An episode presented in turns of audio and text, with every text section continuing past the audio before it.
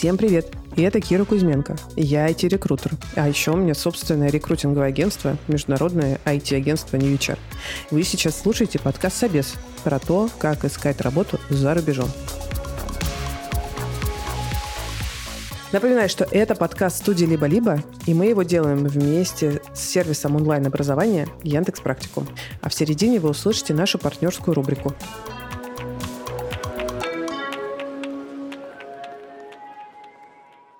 Это межсезонный эпизод подкаста. Мы поговорим про то, что изменилось за последние несколько месяцев с точки зрения поиска работы, как изменилась жизнь наших героев, нашли ли они работу, кстати. И если вы в первый раз нас слушаете, то я очень рекомендую немедленно пойти и начать слушать сначала предыдущие выпуски, потому что там как раз самое вкусное и интересное. А если вы очень ждете наш новый сезон, который вот-вот скоро будет запущен, я прям очень вас прошу сходить прямо сейчас по ссылке в описании и пройти опросник, где мы вас спросим, что вам понравилось, а что нет. И еще какой-нибудь вопросик тоже зададим. Это очень нам поможет сделать наш следующий сезон круче и полезнее для вас. Сегодня я разговариваю с несколькими героями, с которыми мы уже успели с вами познакомиться в предыдущих выпусках. Я начну с Оли. Мы про нее рассказывали в 5-6 эпизодах, целых 2 эпизода. Оля дата-аналитик, и она вместе с мужем переехала в Великобританию по Global Talent Visa. На тот момент, когда мы с ней общались, у нее все было хорошо с точки зрения собеседований, но на финальных этапах она не получала оффера. И вот сейчас мы узнаем, чем же закончилась ее история. Оля, привет. Привет, привет. Мы с тобой разговаривали где-то в конце сентября, по-моему, да? Ты уже была близка к офферу, но что-то там не складывалось на последнем этапе. Вот, расскажи, пожалуйста, получилось ли у тебя найти работу за это время? У меня не получилось найти работу тогда. Я прям подрастроилась, потому что я действительно, у меня было несколько этапов, когда я доходила до последнего шага, и вот должен был быть оффер, я прям очень надеялась, но мне не получалось. По-моему, компании 3 было, которые отвалились на последнем шаге. Я после этого взяла паузу, потом вообще переключилась немножко в другую сторону, в сторону продакт-менеджмента. Интересно. А почему? Это интересная история. Когда я подрастроилась, я пыталась вообще разобраться, что пошло не так, что нужно делать. Вот, у меня такой был условно внутренний тренинг из разряда успешного успеха, найти свои сильные стороны, слушать себя, верить в себя, расслабиться. И вот на этих этапах я решила вот искать свои сильные стороны и разбираться, почему мне, собственно, не пошло с аналитикой. Думаю, окей, я была менеджером. Это значит, что я не прокачивала свои хард-скиллы, и это нормально. И поэтому как раз все офферы, которые я рассчитывала, они отвалились из-за того, что были люди, у которых с хардскиллами все было лучше, и им сделали оффер. Очень крутой разбор, да, и анализ, класс, так. Я как раз начала разбирать, что мне нравится, что мне хочется от работы. И то есть это все были такие проговоры вслух, я в основном с мужем обсуждала. И он в какой-то момент мне сказал: Оль, ты вообще все, что ты перечисляешь, это сильно больше похоже на продукты, чем на аналитика. Почему тебе не пойти и попробовать в эту сторону? Подумала, слушайте, и правда, то, что мне нравится. И вот я находила позиции дата-продакт-менеджера, которая прям то, что я делала. Думаю, а не попробовать ли мне в эту сторону? Дальше у меня были такие сомнения. Окей, я это правда все делала, но при этом у меня не было такой строчки в резюме. Сейчас спрашивайте людей, а вообще как пройти первичный отбор резюме, чтобы на меня вообще посмотрели. Мне говорят, ну слушай, ну то есть если ты это все делала, но фактически у тебя не было этой строчки в резюме, вообще нормально написать. Все гениально просто, да, Кира? Но видишь, нужно было пройти какой-то путь, чтобы это стало очевидным. Это правда, да. Да, для меня это вообще было не очевидно, потому что я думаю, ну как так? Это же как бы вроде не очень хорошо. То есть когда ты говоришь, что типа изменить резюме, там ты имеешь в виду, что написать, что ты продакт была, продакт. Роль продакта у тебя, по сути, была. То есть фактически ты выполняла задачу продакта, только твоя должность называлась иначе, и в резюме она называлась иначе. Да, да, да. И твое сомнение было, можно ли называть свою роль продактом. Да, не зашкварно ли вообще это так делать? Не зашкварно. Я действительно выделила, вот что последняя роль у меня была продактом, написала туда все, что я на самом деле делала, и начала поиск повторно. И после этого у меня пошло сильно лучше. Но на самом деле еще тоже ключевое, что не нужно забывать, все это время я ботала английский, и это правда очень важно. Разговорный, да? Разговаривалась, наверное, да? Вот это вот. Да, разговорный, потому что когда я все-таки поняла, что я по хардскиллам не буду соревноваться, я буду соревноваться по другим вещам, и мне здесь правда нужен английский и сильно лучше, я его много ботала, то есть у меня были занятия там каждый день по 3 часа почти, все будние дни, пару месяцев, и это мне очень сильно помогло. Дальше я начала подаваться, то есть я назвала себя дата-продакт-менеджером. Эта позиция существует, но ее не то чтобы много. Ее не так много, как, обычных продакт-менеджеров. И поэтому понятно, что я получала довольно много отказов на первичных этапах, то есть что я просто не получала никакого ответа, или я получала ответ, что нет, мы не готовы с вами общаться. Но при этом, если супер кратко суммируем, потом я общалась с 5 компаниями, и от 2 компаний я получила оффер. То есть это были первые офферы за все время, получается, да? Да. Класс. Это были первые офферы за все время. Слушай, а что ты почувствовала, когда эти офферы наконец получила? На самом деле я супер волновалась, потому что получилось так, что вот у меня все поиски заняли месяцев 5, наверное, и я получила 2 оффера на протяжении 3 дней. Обалдеть! Да, то есть это вообще... Я совсем не ожидала, что это будет так. Что ты почувствовала в этот момент? Скажи мне. Я обрадовалась, но при этом я расстроилась, потому что думаю, 2 компании классные. Я бы вообще не сомневалась. В первую бы получила оффер, раньше бы в нее пошла и не сомневалась бы. Во вторую в другое бы время получила оффер, тоже бы пошла и не сомневалась. Они как-то похожи. Там по деньгам было прям одно и то же. Компании по размеру, не сильно отличаются. Даже расстояние от дома прям супер практически одинаковое. Потом, как так? Вот у меня 2 одинаковых в одно время, классных. Как вообще выбрать? Все время одни проблемы. То нет офферов, то офферов слишком много. Да. Слушай, как у тебя впечатление первое от работы? Что нравится, что не нравится? Расскажи, интересно очень. Это интересно, что у меня очевидный синдром самозванца сейчас, но он, я бы сказала, 2-го уровня, когда ты думаешь, что это у настоящих профессионалов синдром самозванца. А у меня даже синдром самозванца не тот. Да, у меня не синдром самозванца, потому что я настоящий самозванец, поэтому это не синдром, а я на самом деле так. Другая сфера какая-то, да, у компании? Что за отрасль? И это чисто международная компания, не российская и все такое. Но она UK-ная, у нас чуть-чуть есть клиентов, которые в Штатах, но в основном она UK-ная. Но на самом деле, что интересно, у меня коллеги в основном британцы, и они разговаривают на британском английском. Поэтому, когда я с ними на встречах, если тет-а-тет, то еще более-менее. А если на групповых звонках, я прям сильно мало что понимаю, сильно сложнее. Есть отличная фича в Google Meets, если вдруг кто не знал. Там можно включить субтитры. Да ладно! Да, которые распознают английский, и это роскошно. Любой, даже британский английский распознает. Даже британский, даже британский. Что прикольно, потому что британцы часто используют акроним, которые сокращения. Их надо просто знать. Их надо знать. Их очень много, их нужно знать. И если на первых энном количестве встреч я спрашивала, а это что, и они мне рассказывали, то на следующих они сами останавливаются и говорят, вот это значит вот это. Они уже поняли, что это особенность. А можешь пример какой-то привести вот такого акронима? Слушай, там сейчас, может быть, знакомые для продуктов BAU, сокращение. Типа business as usual. То есть job to be done, вот что-то вот в эту сторону. Да. Но есть какие-то jobs to be done, оно более-менее на слуху, вот этот менее на слуху. Но это просто тоже как один из примеров, что все, что можно сократить, оно все сокращается. Поняла. Но забавно при этом, что когда я разговариваю с людьми, или я на звонке, или я на личной встрече, из-за того, что мне нужно прям активно их слушать, я или очень близко к экрану, или очень близко к человеку, очень внимательно смотрю на артикуляцию, на разговор, и мне кажется, что для них это выглядит, что я активный слушатель, что мне прям супер интересно. Ну, это же правда. Это правда. Но мне кажется, что я выгляжу сильно более активным слушателем на английском, чем я на русском, когда мне тоже интересно. А вот разница менталитетов как-то чувствуется? Ну, такое и да, и нет, потому что это все-таки техкомпания, все более-менее какое-то знакомое, понятное.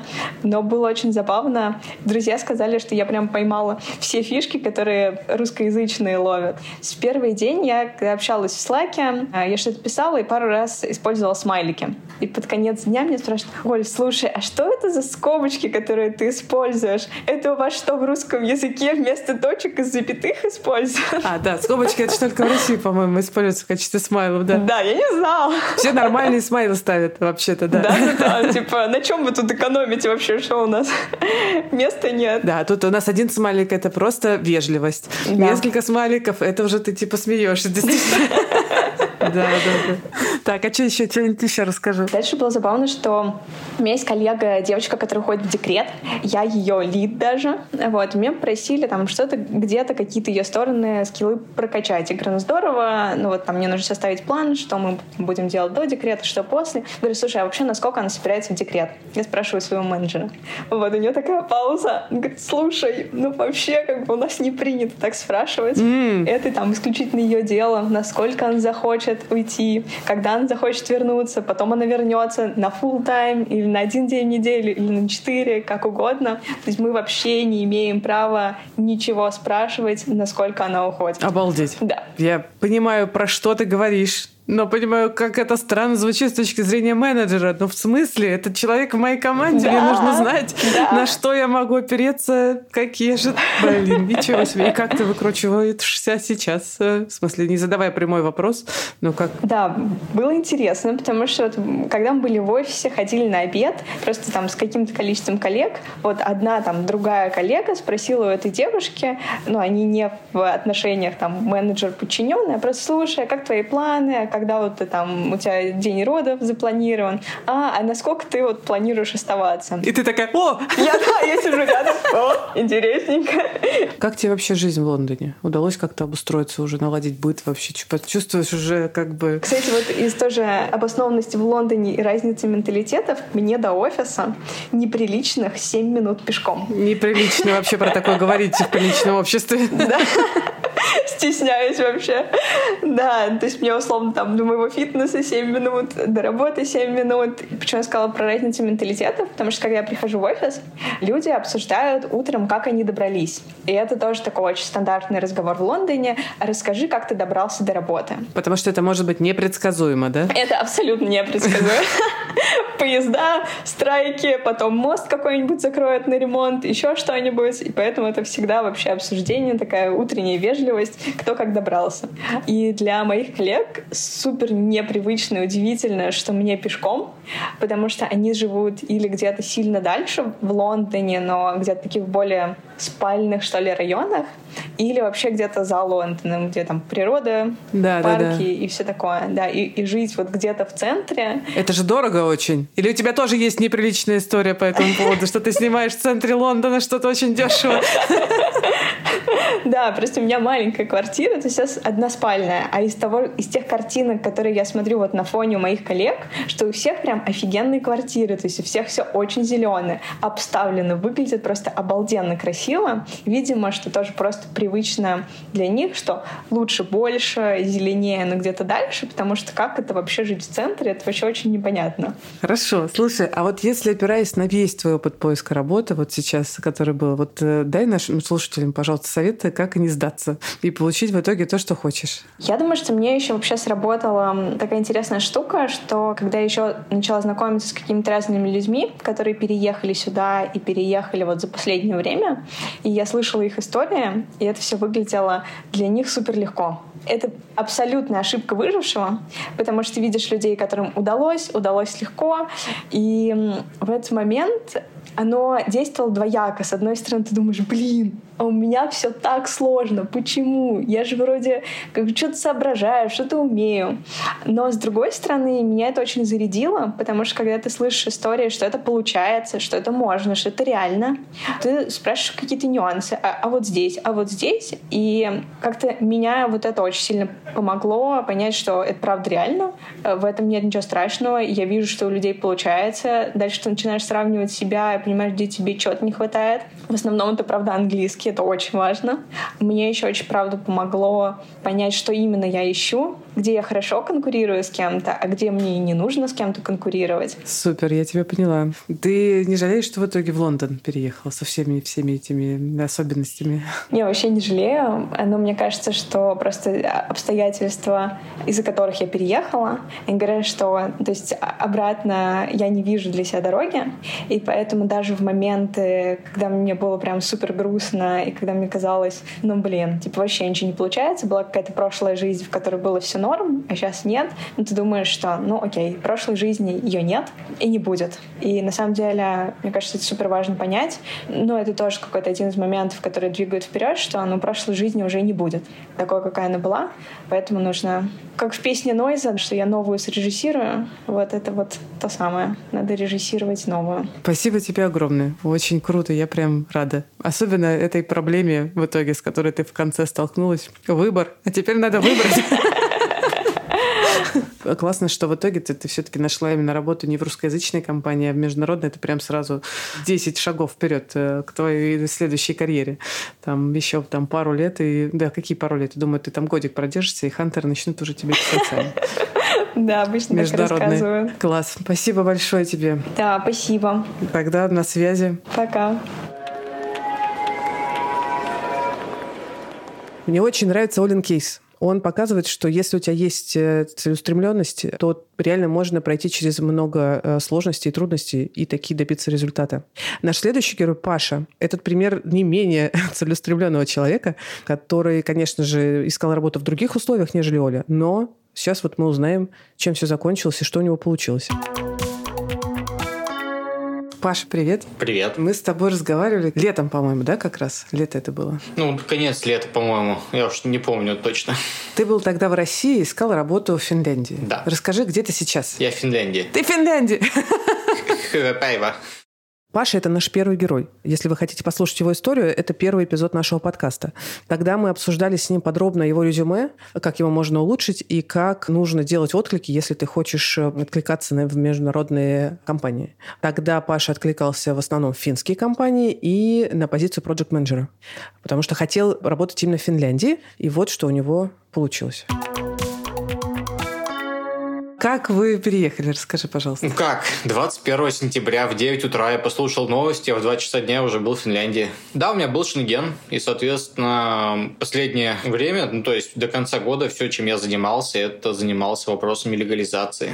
А как там можно легализоваться? Мы выбрали по учебе, это самый простой вариант. Моя жена, она знает финский на неплохом достаточно уровне. Она в школе еще учила, соответственно, она рассылала по финским учебным заведениям на те специальности, на которые было интересно, 6 или 7 заявок, я сейчас точно не помню, то есть максимальную квоту, сколько позволяла, разослала заявки. Я примерно через недельки 3-4 нахождения в Финляндии, моя жена получает приглашение от финского учебного заведения. Посовещавшись 5 минут, мы соглашаемся, не думая, и все. Обалдеть. То есть у вас сейчас виза, да, по учебе жены? Да, у меня как у мужа. Скажи, вообще как-то удавалось тебе параллельно с переездом и вот с этими всеми вещами искать работу? Я пытался искать работу, естественно, но несколько раз уперся в HR, потому что у меня, естественно, поменял на том же LinkedIn статус, что я уже в Финляндии проживаю, потому что де-факто я уже был в Финляндии, но мне все сразу, кроме стандартных вопросов, прислать, фотографию моего ВНЖ, то есть разрешение на работу и чего-либо. У меня этого не было, то есть, по большому счету, с момента, как только мы подали документы и получили ВНЖ, прошло практически 2 месяца. У нас был чуть сложнее кейс, чем, у других ребят, кто также учится с моей женой, потому что мы немножко прошляпили, пока были в России, момент, что нам нужно апостилировать наше свидетельство о браке. Мы про это забыли. Соответственно, уехали вместе с ним, пришли в МИГРИ, все подали, сказали, не знаю, может быть, прокатит, может нет. В итоге прилетает мне уведомление от МИГРИ, что требуется апостилированное свидетельство о браке. То есть при этом Дедлайн дали 1 месяц, но я потом спокойно позвонил в МИГРИ на английском, сказал, что не успеваю, они мне еще... Ну, сказал, давайте еще на месяц. Я говорю, ну, давайте, будет возможность просто нам онлайн присылать. В середине декабря мы получили ВНЖ. Я на год, жена на весь срок обучения, то есть 2,5 года. Скажи мне, я правильно понимаю, что вот это все, ну, оно, конечно, тебя отвлекало сильно действительно от поиска работы, и нормально искать, видимо, ты начал, наверное, только недавно, если только начал, да? Ну, я как бы продолжал, пытался искать, но, как уже говорил, все упиралось в первую очередь в отсутствие у меня ВНЖ, разрешение на работу. Соответственно, сейчас чуть проще, но я заметил такую тенденцию, что, во-первых, очень много стало позиций, в которых требуется знание локального языка. У меня такое ощущение, что полгода назад достаточно было просто английского. Это один момент. Второй момент, я заметил, что такое ощущение, что сократилось, в принципе, количество открытых позиций по моей специальности. Или эти позиции требуют хотя бы частичного посещения офиса. И в итоге, с одной стороны, да, я вроде готов поехать по Европе куда угодно, с другой стороны, я понимаю, что я еще не успел до конца легализоваться, ну, то есть получить вообще все необходимые документы финки, и еще один переезд сложновато, в том числе, там, не знаю, по каким-то моральным аспектам. Ну и плюс третий момент. Недавно мне звонил HR из Британии, с какого-то кадрового агентства, я откликнулся на удаленную работу на голландцев. В целом все нормально. Стандартные вопросы в начале, там, разрешение на работу, 5-10, а потом спрашивают мою национальность. Ну, естественно, я говорю, что у меня российский паспорт. То есть, несмотря у меня российский паспорт, финский ВНЖ, но при этом тут же следует фраза, что мне нужно уточнить там у наших заказчиков, допускают ли они работу вашей национальности. И, естественно, никакого ответа не последовало. То есть я уже понимал, что никакого ответа не будет. Но при этом я с этим сталкиваюсь не часто. Я первый раз такое, честно говоря, слышу, правда, вот за все время, что вот прям такой прям подход, типа русский, не русский. Прям лицом к лицу я столкнулся с этим 1 раз, потому что в другие моменты, ну, я догадываюсь, что еще несколько раз, когда откликался там на какие-то позиции нанимающих менеджеров с каких-то агентств для своих заказчиков в Центральной Европе, когда тоже там спрашивали разную информацию, там зарплата, нотис-период и так далее, спрашивали национальность, естественно, я пишу все как есть, и после этого как бы ко мне никто с фидбэком не возвращался в принципе. При этом я не встречал... Не могу сказать, что это какое-то отношение, в принципе, каких-то подобных ситуаций в Северной Европе. Ну, то есть, например, сегодня в 9 утра у меня было первое интервью, причем интересно, что это был не нанимающий менеджер, а сразу руководитель команды и его ПМ. Да, у меня было первое интервью с ними, а следующее будет с HR. После прохождения всяких тестов на то, какая личность, умею ли я соображать, как у меня соображалка работает, ну и так далее. Соответственно, это были шведы, и вообще без проблем. Ну, то есть, я от них нахожусь, по сути, в 500 километрах, и им нужна релокация. Я говорю, ну, 500 километров я, конечно, поеду. Хочу смеяться. Спрошу еще раз так, чтобы в целом картинку увидеть. То есть за эти полгода ты не останавливал, по сути, поиск работы. Были ли сложности уже, когда ты релоцировался в Финляндию, чтобы, собственно, с ВНЖ уже на местном рынке искать работу, но ты искал все равно? Да, я искал все равно, но с получением ВНЖ в конце декабря уже стало как будто чуть полегче, то есть мне хотя бы не прилетают, как раньше... Базовый отказ. Да, базовый отказ. То есть те же скандинавы, они начали побольше интересоваться. Ну, то есть, судя по прямым, даже не косвенным признакам, есть ощущение, что имеет, возможно, смысл при сильном желании релоцироваться и сначала получить ВНЖ любым способом, да, не обязательно искать работодателя, да, который тебя перевезет, и уже на месте кажется, что есть шанс более лояльного отношения.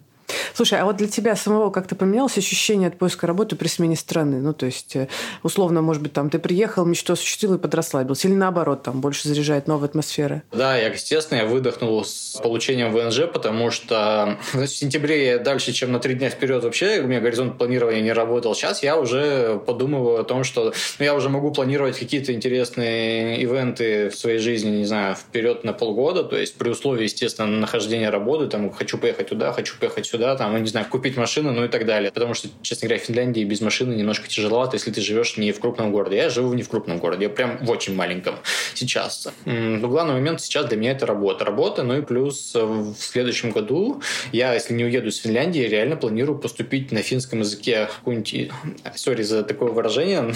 В шарагу. Это не очень политкорректное, потому что обучение на финском именно в в небольшом каком-то колледже в провинции, во-первых, несложно, потому что очень много русскоговорящих, либо тех, кто не финноговорящий, то есть достаточно минимальное знание языка. Во-вторых, это очень сильно облегчает в будущем путь к получению финского гражданства, потому что любое обучение на финском, а оно бесплатное, это отсутствие в дальнейшем сдачи экзамена по финскому. О. Да, это прям очень круто. Смотри, нас сейчас, конечно же, будут слушать люди, которые думают сейчас о переезде в другую страну, ищут работу за границей. Вот ты с высоты своего текущего опыта, он у тебя супер сейчас насыщенный, конечно. Ты что все-таки посоветуешь? Все-таки сначала найти работу, а потом переезжать? Или переезжать при первой возможности, адаптироваться, а потом уже работу подтянуть? Все зависит от того, насколько кто-либо готов...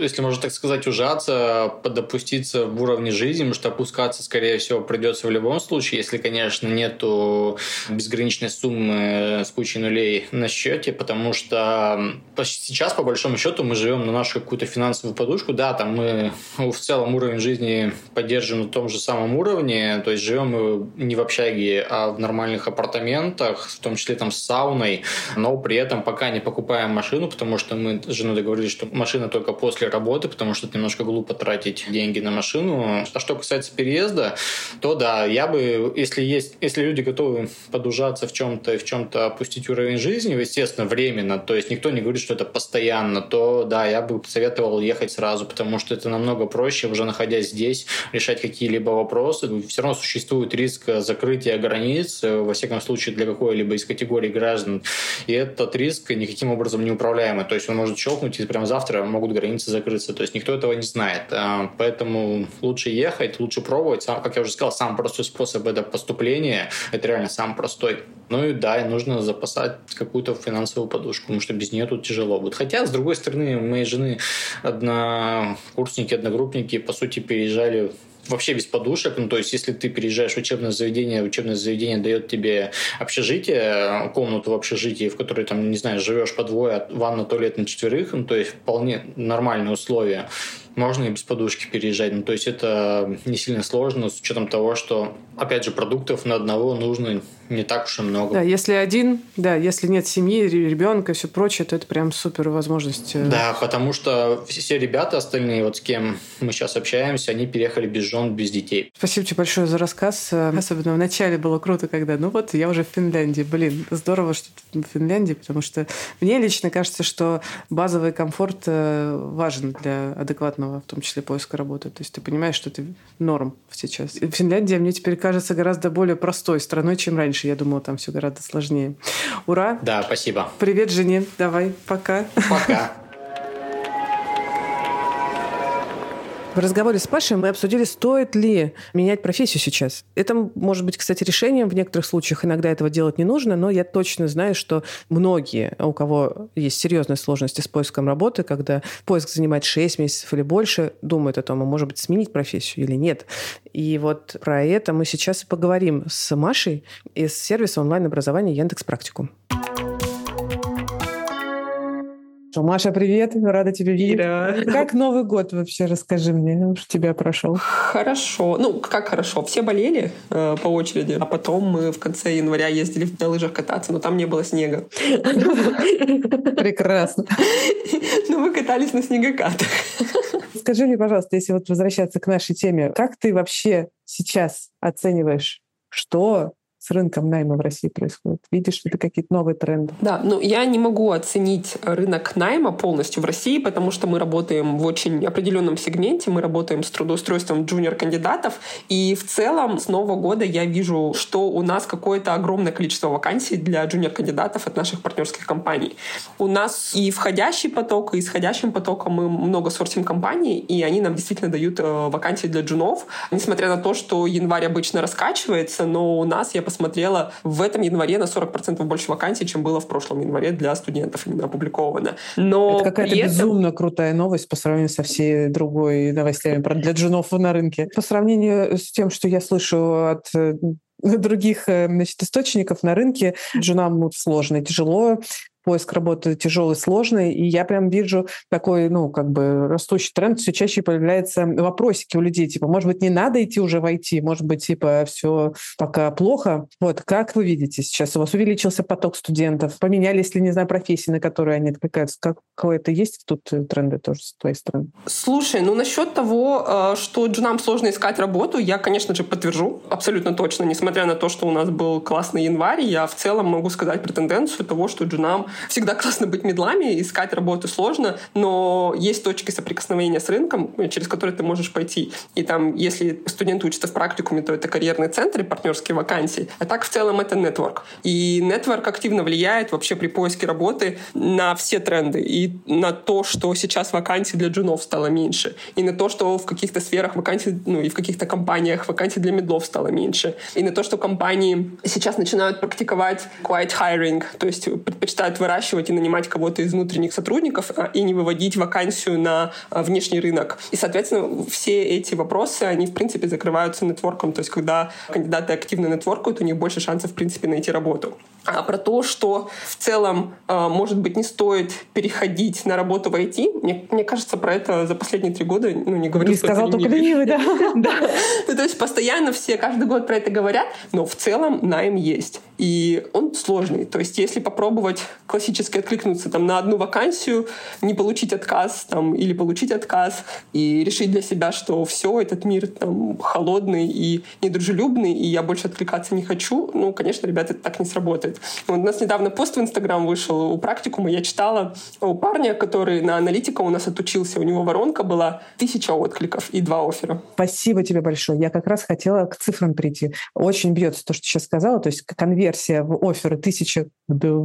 Мы тоже считали, у нас среднее по джунам, там очень сильно зависит, какой джун, конечно, поэтому очень среднее, я скажу, от 300 до 2000 откликов. Да, если ориентироваться на поиск работы, воронка, конечно, будет очень большая, и нужно будет стараться, и вкладываться, и откликаться, и не опускать руки. Ну, это уже, знаешь, лейтмотив всех моих выступлений за последнее время — не опускать руки.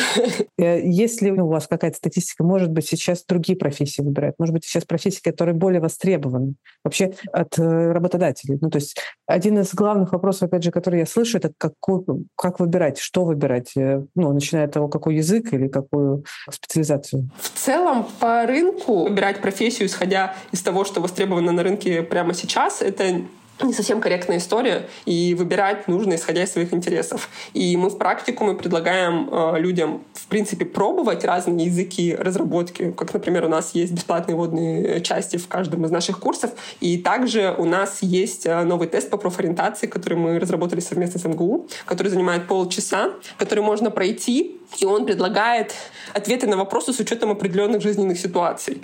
Вот. И он позволит понять, какие качества в человеке наиболее сильно выражены, какие навыки наиболее сильно выражены, какие есть интересы и мотивация. И, исходя из этого, расскажет о том, какие профессии в IT-сфере могут быть интересны. Мы с коллегами все, конечно же, этот тест тоже прошли. Ссылку должны будем поставить точно куда-нибудь в комментарии, чтобы можно было... Я сама хочу посмотреть. Да, я тебе, кстати, предлагаю повеселиться. Это, на самом деле, очень интересно под другим углом на себя посмотреть и, может быть, посмотреть, как весь твой предыдущий опыт комбинируется в то, чем ты занимаешься сейчас. И в целом, как такую профориентацию для себя базово, для того, чтобы понять все-таки, какая профессия вам интересна, исходя из вашей мотивации, из ваших интересов жизненных, исходя из того, что вы выбираете для себя, какие действия в той или иной жизненной ситуации, я рекомендую этот тест пройти и посмотреть, какие профессии для вас будут рекомендованы. Слушай, это прям отличный, честно говоря, ответ на вопрос, который чаще всего возникает у людей. Серьезно, очень круто, что вы такие штуки делаете. Класс. Ну что, пожелаем так-то джунам всем, значит, на этот год держаться, не отчаиваться. Вот, и кажется, что то, что ты говоришь, что есть тренд на повышение позиций, количества вакансий джунов, это прям очень позитивный тренд. Ну, не будем говорить, что этот тренд раскатывается на 23 год. Порадуемся тому, что есть сейчас, и постараемся выжать из рынка максимум, пока рынок свеженький в наступившем 23 году готов этих джунов нанимать. Да, спасибо тебе большое. Спасибо, Кира. И это была Маша Кариаули из карьерного центра сервиса онлайн-образования Яндекс.Практикум. Карьерный центр помогает выпускникам практикума найти свою первую работу в IT. Так что если вы хотите не только освоить новую цифровую профессию, но и начать работать по новой специальности, то идите в практикум и учитесь. А мы переходим к разговору с Мариной.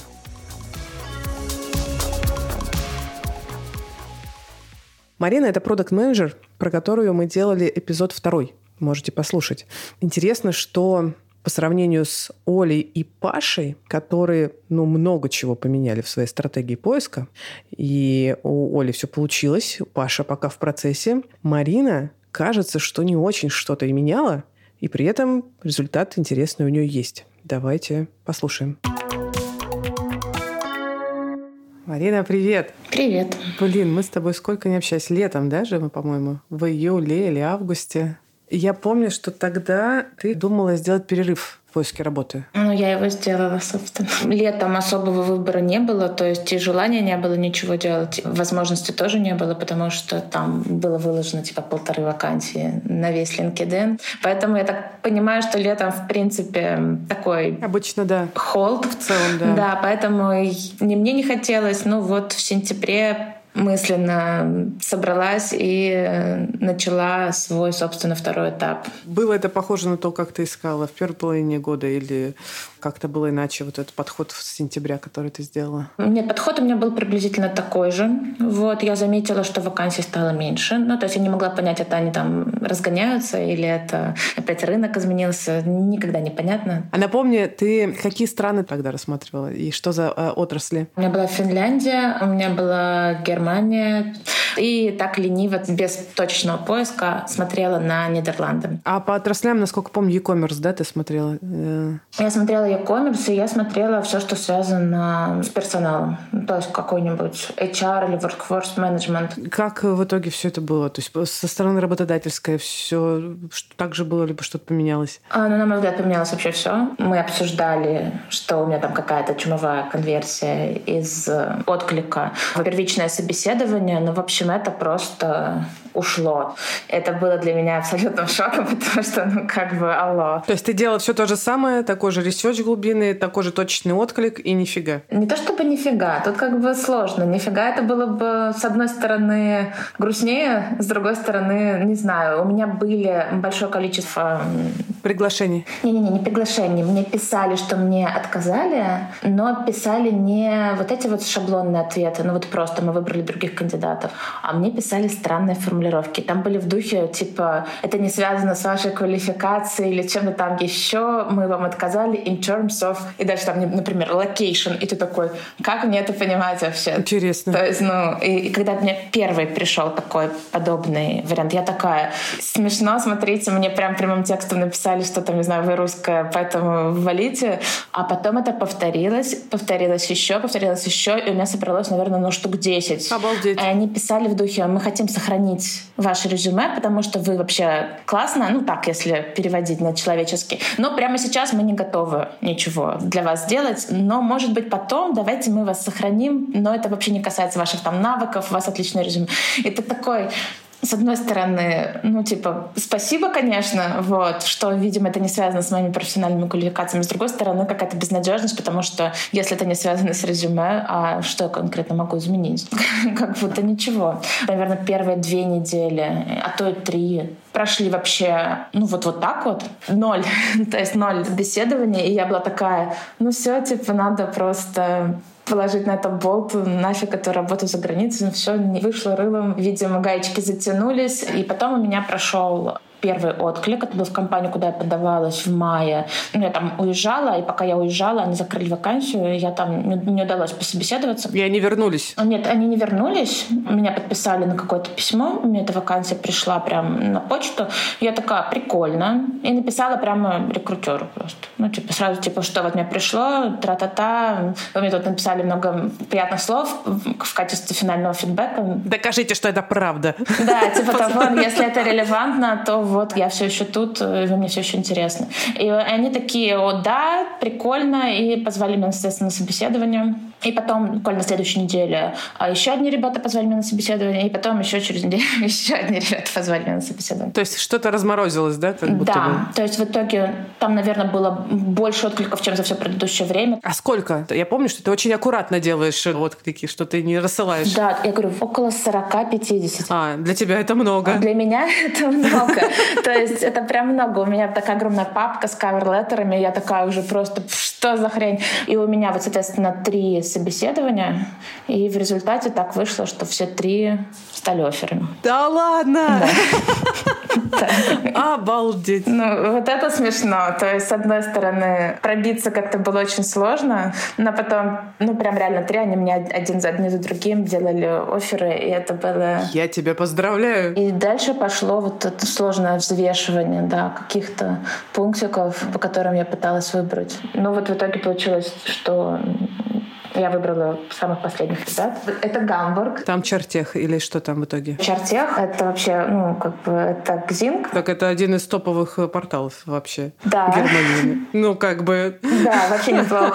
Топовых порталов поиска работы, которые на германскую аудиторию, да. Он такой локальный, его знают те, кто ищет работу именно в германоговорящих странах, а за рубежом его не все знают, поэтому, ну, это прям мощно. Это как фэтхантер в России прийти работать. Там, насколько я знаю, они прям, ну, монополисты рынка. Да, все так. Я поэтому подумала, что, во-первых, Гамбург. Гамбург очень похож на Питер. Ну, он вот морской, в нем есть вот этот вот вайб, который, вот, по которому я боюсь очень скучать. Ну, то есть Гамбург прям нежно люблю. Он не такой перенаселенный и вообще такой перенасыщенный, как Берлин, например. Поэтому у меня прямо вот это как Гамбург, ой, как круто, все здорово. И у них еще офис прямо с видом на Эльбу, на вот, ну, вот как будто на Ваське. И, обалдеть. Блин, я прямо, да. Да. И хорошая зона ответственности, да, тебе дали? Да, прям новый кусок продукта. Мне очень понравились все ребята. То есть я, так как я с ними со всеми поболтала, и поболтала, в общем-то, с тимлидом, тимлидессой, точнее, не знаю, как тут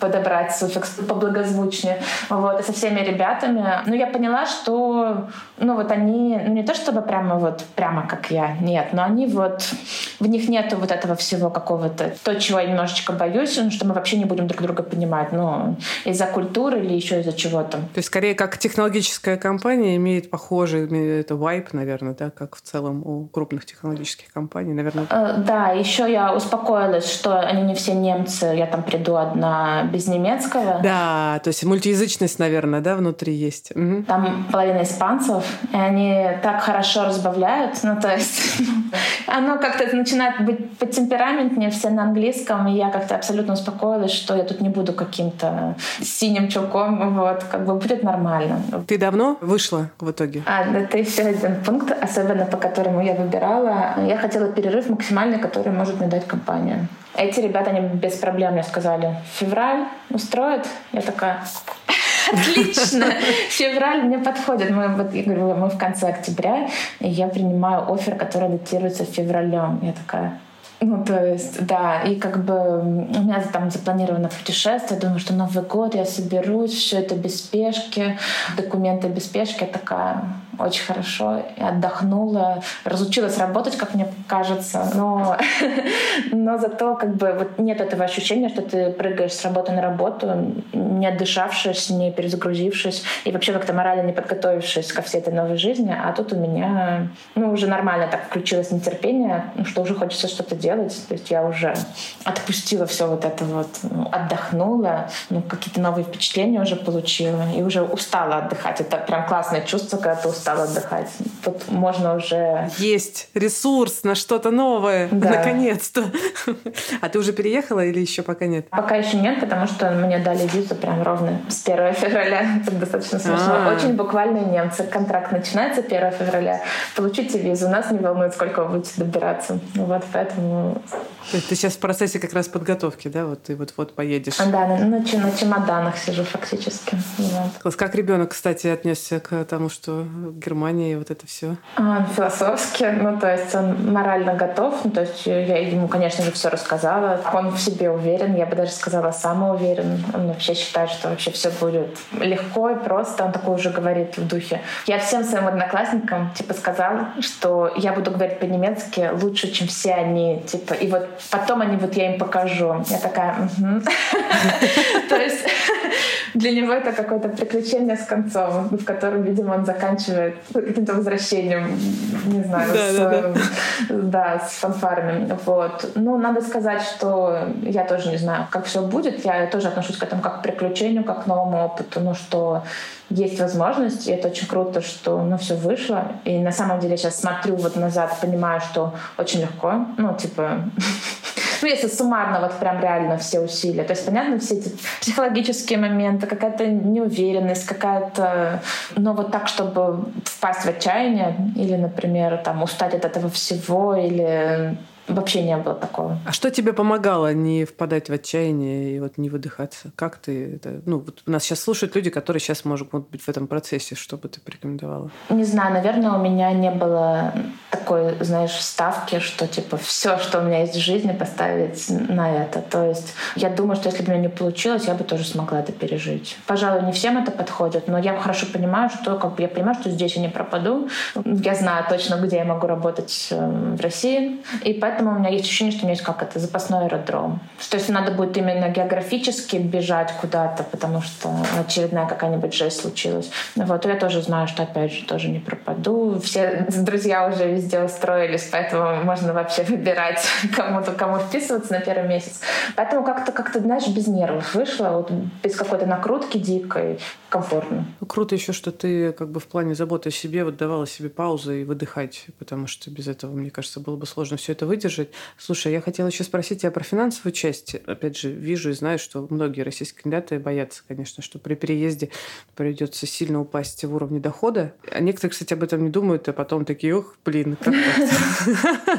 Вот, как в твоем случае? Вот сейчас финансовая эта составляющая, она будет достаточно, чтобы хорошо жить в Германии? Как ты оцениваешь? Ты же знаешь, да. Непонятно. Ну, ресерч делала примерно. Ресерч я сделала. Вот. Понятно, что уровень жизни, который там есть, условно, со своей квартирой, айтишной зарплаты в России, это, конечно, несравнимо с тем, когда ты отдаешь 30% тоже на эту квартиру и как-то существуешь. Но я думаю, что, в принципе, я никогда не была такой не избалованной, но, в общем, у меня нет вот этого ощущения, что надо обязательно не потерять в уровне жизни. Какой-то супер уровень жизни держать, да, придерживать, я поняла, да. Да, я, например, морально себя там подготовила, что, вряд ли уборка платная вернется в мою жизнь. Вряд ли, когда мне лень или я болею, я буду вызывать выгул собаки. Да, не буду. С другой стороны, я к этому отношусь философски, даже более так. На самом деле, какие-то вещи можно делать самостоятельно, и как это ничего не отвалится. Если будет не хватать на все развлечения и путешествия, значит, надо будет расти. Вот. В этом плане в Германии достаточно лестница такая очень... Хорошая, да, по сравнению с другими, особенно с скандинавскими странами. Становишься лидом, плюс сколько-то. Становишься там директором, плюс сколько-то. Тут просто надо понять специфику, а так я думаю, что это все. И налоги. Не хочу проректора. Это ужасно. В любом случае, у меня оффер достаточно щедрый. Выше рынка, выше средней зарплаты. Чего я буду жаловаться? Слушай, получается почти год, как ты начала, да, искать работу? Если так задуматься, то да. Вот как тебе с сегодняшнего дня кажется, стоило оно того? Ой, я очень довольна. Очень довольна, что у меня непоспешное решение. Очень рада, что я панически не уехала сразу. И в итоге все деньги, которые я могла бы потратить, они реально, пригодятся сейчас, потому что, нужно на переезд, даже если что-то возмещают, даже если... Нужно кучу денег на всякие там депозиты, на... миллион и одна трата. Первый месяц будет очень жестко. Поэтому я даже не знаю, насколько сложнее было бы, если бы я это все растратила, импульсивно уехав, ничего не подготовив. И я думаю, что я была бы куда менее стабильна кукушечкой. Я думаю, что в итоге я тоже смотрю на этот год, смотрю на разные опыты разных людей вокруг меня. Вот. Кто-то был очень импульсивен и тоже ни о чем не жалеет. Просто потому, что их душевное равновесие как раз сводилось к тому, чтобы не находиться в России любой ценой. Вот. А у меня оказалось в итоге, что последовательное выполнение какого-то плана, чтобы не просто бежать а все-таки идти к мне важнее, я сейчас к этому отношусь как классная возможность. То есть вряд ли люди, которые убегают панически, не относятся к этому как к классной возможности. А у меня сейчас такое привилегированное положение. Скорее задним числом. Да. Типа это была точка роста. Это классно. Да, и подсчитывают деньги, потраченные на антидепрессанты и психологов, да. Да. А я как-то оказалась в итоге к переезду, во-первых, в очень хорошем психическом, психологическом, физическом. Еще отдохнув. Классно же вообще. Да, прям как бы вообще не на что жаловаться. И страна, которая меня устраивает, страна, которая вообще не против была бы оказаться, просто не было этого волшебного пинка, чтобы пойти и начать что-то делать, потому что чисто свалить я не хотела, а тут, как бы не было вот этого стимула. А тут я так смотрю, спасибо ковид, что подготовил почву для всего этого, потому что внезапно найти работу оказалось гораздо легче, чем я думала. Очень круто. Слушай, прям отличная история, прям какая-то внушающая супер надежда. Мне прям очень приятно про это все знать. Мне тоже очень приятно, что это со мной случилось. Слушай, еще вот последнюю какую-то рекомендацию дай нашим слушателям, которые сейчас находятся в поиске работы за рубежом. Есть что-то такое, что могла бы им посоветовать? Да, мне кажется, что самое важное, особенно не только по себе сужу, а просто смотрю на всех своих знакомых, кто мечется, кто не мечется, а лучшие результаты у тех людей, кто понимает, чего он реально хочет. Люди, которые пытаются свой запрос, адаптировать, что дают, то берем. Как-то у них гораздо все хуже, которые поддаются на все подряд, которые не знают, не понимают, которых смущает вопрос, почему вы хотите работать в этой компании, да? То есть я когда кого-нибудь вижу такое из друзей, что кто-нибудь немножко так издевательским, зачем? Да чтобы свалить и чтобы деньги были.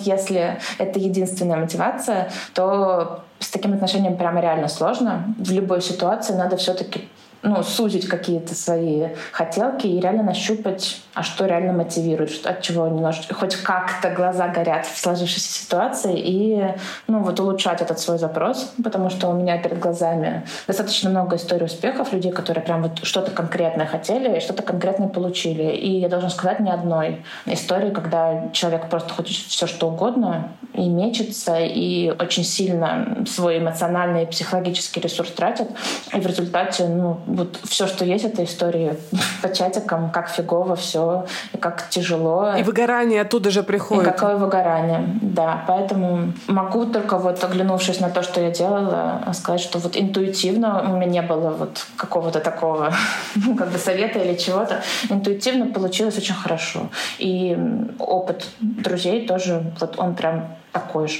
Кто прям хотел, сузил, долбился, тот продолбился. А кто не знает, чего хочет, тем гораздо сложнее. Супер. Спасибо тебе огромное. Очень рада тебе была повидать. И вообще, чтобы у тебя там все сложилось. Спасибо. Я надеюсь, что все будет классно. Ура. Спасибо тебе большое. Да, спасибо. Пока-пока. В этом эпизоде мы рассказали 3 истории, и каждая из них по-своему успешна. Но я знаю, что некоторые из вас прямо сейчас находятся в поиске работы, и у вас пока нет офферов. И я хочу напомнить, что всему свое время. Каждый из вас делает это из разных обстоятельств. Нормально, что это занимает время. Сейчас у всех есть сложности с поиском работы. Сейчас самое сложное время для IT за много-много лет. Поэтому, пожалуйста, не опускайте руки. Не стесняйтесь обращаться за помощью к вашему нетворку, к консультантам, к менторам и так далее. И у вас точно все получится. Мы очень хотим сделать следующий сезон, 2-й сезон, еще более полезным и практичным. Поэтому я вас прошу, пожалуйста, сходите по ссылке в описании, пройдите наш опросник. Это нам поможет сделать вам еще более полезную штуку. Это подкаст студии «Либо-либо». Мы его сделали вместе с сервисом онлайн-образования «Яндекс.Практикум». Меня зовут Кира Кузьменко. Над эпизодом работали редактор Юлия Яковлева, продюсер Павел Боровков, звукорежиссер Нина Мамотина. А за джингл спасибо Диме Мидборну.